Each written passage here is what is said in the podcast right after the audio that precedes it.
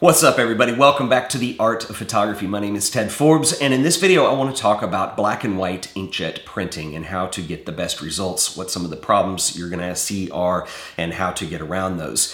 And I did an, a video a couple shows ago where I talked about just inkjet printing in general. I looked at a lot of color work and I was originally going to do black and white as part of that and then I realized that this is really complex enough to make a separate video with because there are a lot of real specific issues that you're going to find uh, with inkjet printing. And a lot of this has to do not so much with the uh, money that you spend on a printer. Um, it can happen at any technology. And part of that problem that you have is when you're asking a printer that's even set up to do photographs that's going to print a black and white image using only one ink, it can be a bit problematic. And I have two images that I want to show you here to start with to point out some of these problems. And I don't know if these are going to pick up on the video as well as they do in real life, but one of the biggest problems that you're going to have when you do that is a color cast.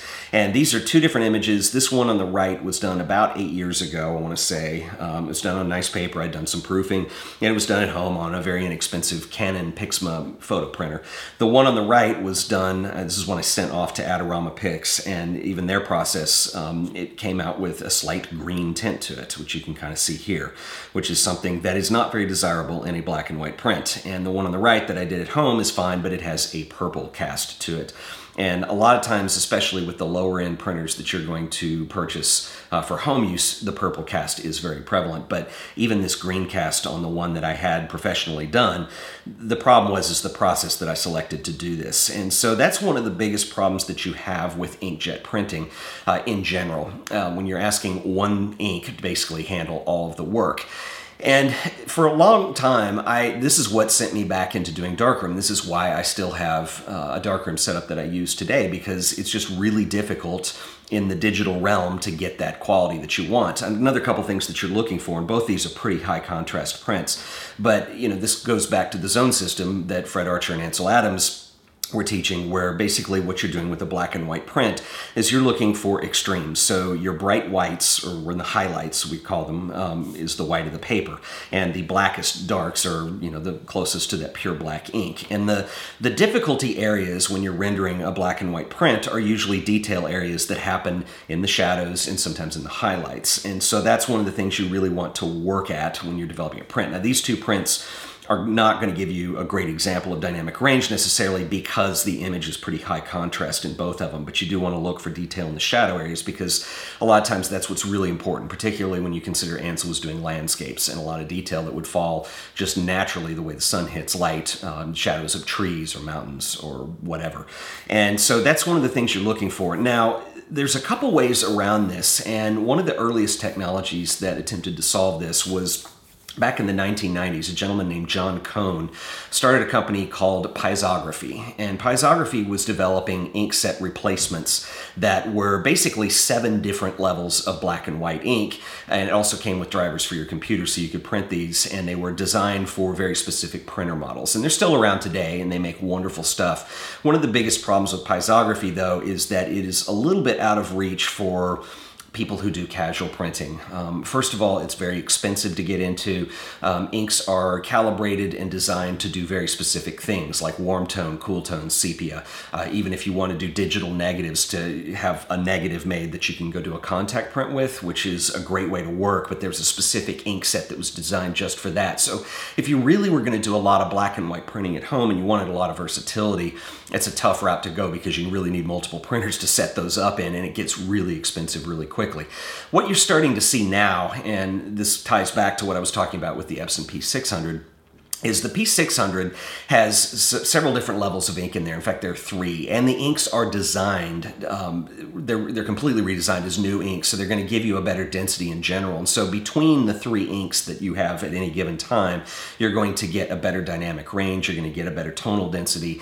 Now, there's actually four different blacks that are in the printer, and there's two hard blacks. And the difference between the two of them is you're going to select one over the other depending on the media type that you're working with.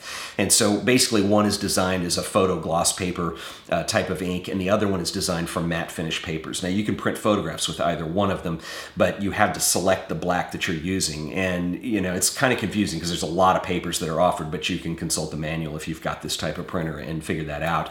Um, the only problem too is that when you change those two blacks, you do lose a little bit of ink in that conversion process. Now Epson have redesigned both those tanks now, so you lose I think it's just a couple milliliters uh, when you do that switch over. But if you're trying to be efficient and economical with your printing, again, you kind of want to know what paper you're going to do. You don't want to switch back and forth a lot because you do lose a little bit of ink in that process, and that's very normal for printers like this.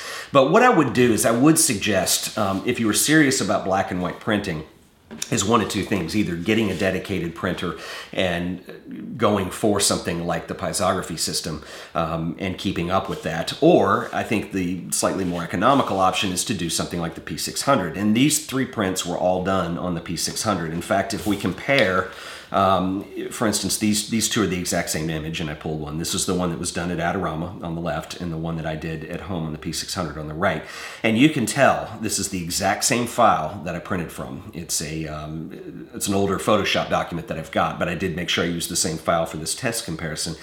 And you can see that the P600 just right out of the box gives you a lot more tonal range. You can see it inside the flower, see how this is a lot less contrasty than this one is, but it still holds enough detail. It still looks good. It still has a richness to it. And you can see in this leaf that's blurred out in the background too, it's a lot less, um, you know, looming in the background as being this dark figure. And it's just a better tonal range. And you have a lot of versatility with the P600 uh, in terms of how the software and the drivers speak to the printer too, and I'll show you how that works in just a second. But I was very happy with all of these. Um, and again, this was an older series. Uh, from a few years ago of, of botanicals that I was doing. Uh, these were all shot originally on film. These were all done 4x5 and they were shot with Polaroid Type 55, and you can kind of tell because the way Polaroid Type 55 was a pack film. It's not made any longer. There's a company that's trying to revive it currently, but the pack film uh, you would put in a special holder. You would make your image or your exposure, and then when you pulled it out, it would break the rollers and it would release the chemicals, and it would instantly develop. You would peel it apart, and you would have not only a negative but a print inside that pack as well. Now the print I never really cared for all that much, but the negatives were absolutely beautiful on the Type 55. They were the reason to spend the money to do it, and the fact that it was instant was was kind of cool too.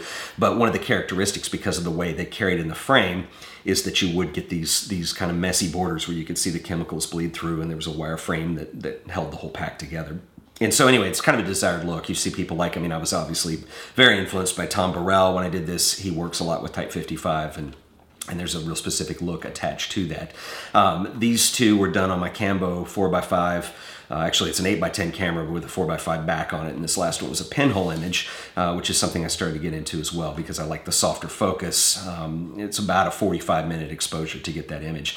One thing that's interesting too that I had never noticed before was, you know, I just shot these in my loft at the time and you actually see one of the prints on the wall. I've never seen that in a printout before, which I think speaks quite a bit to the dynamic range that you're going to get on a printer like this Epson. And, and you know, I think a lot of this is just a it's a hallmark of newer technology. And when you're doing darkroom printing, and I do still love doing darkroom printing, I know not everybody does. It's a lot of work.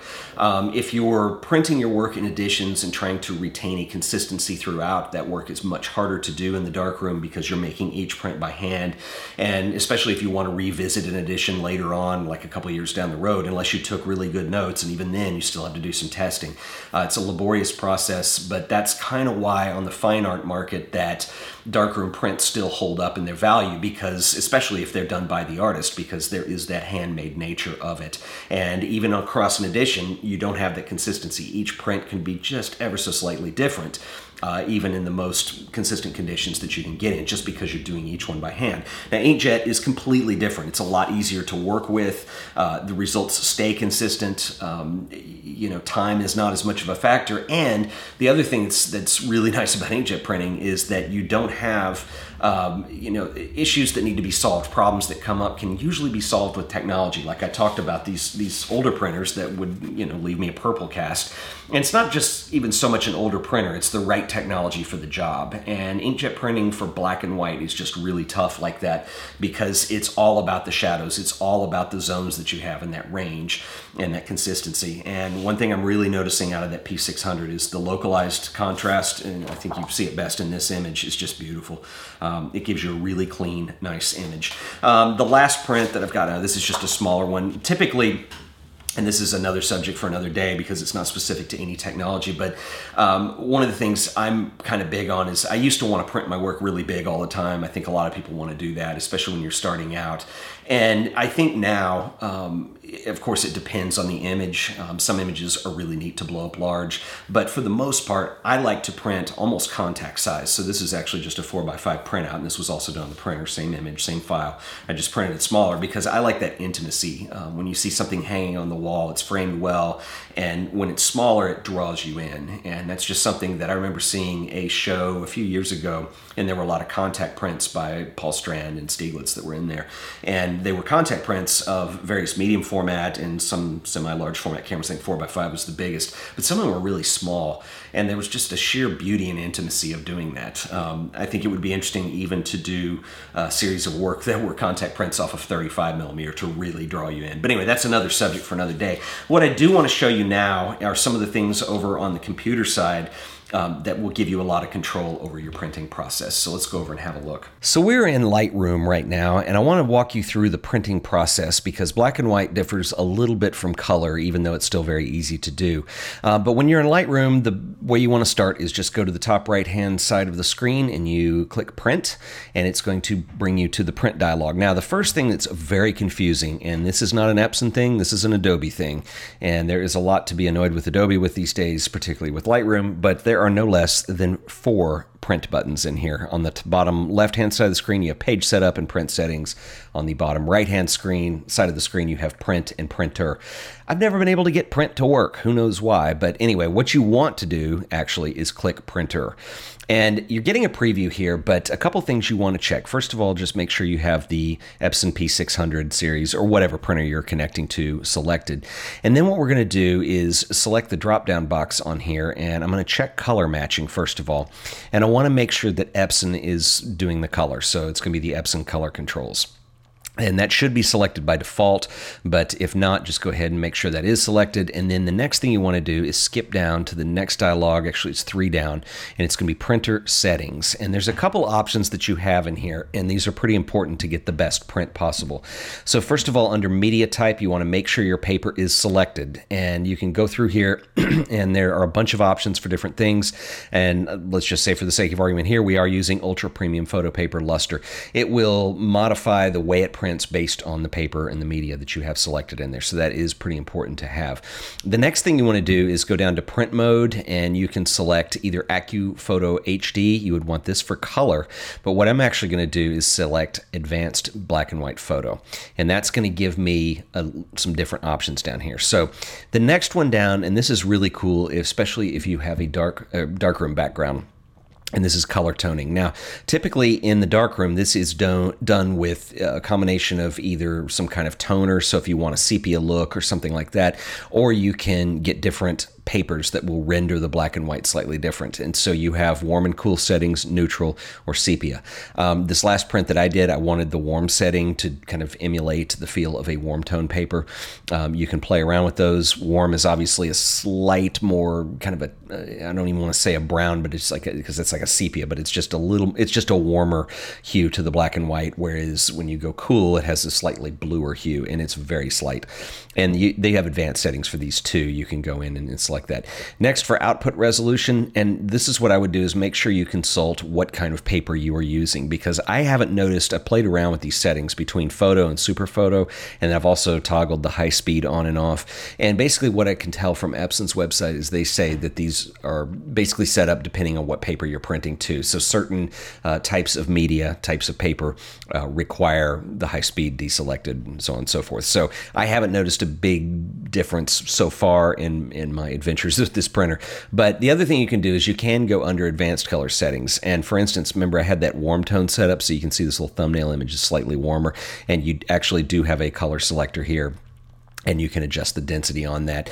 I would recommend that you print first, um, just straight from the file uh, with the recommended settings. I really haven't had any trouble with this, and if you really want to get super nitpicky, the controls are there to do it. And then from here, when you're ready to print, just press print right here. I would not go back out and press print. I couldn't ever get that to work for some crazy reason.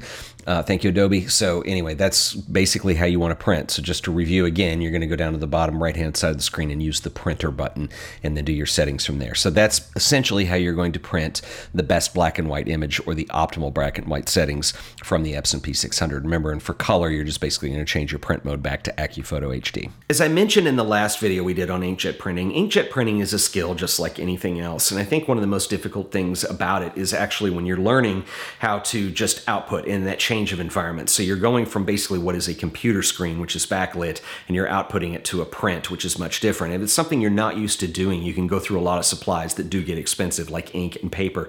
And I do have a resource for you guys if you all are interested, uh, and they happen to be our sponsor today, who are the awesome folks over at lynda.com.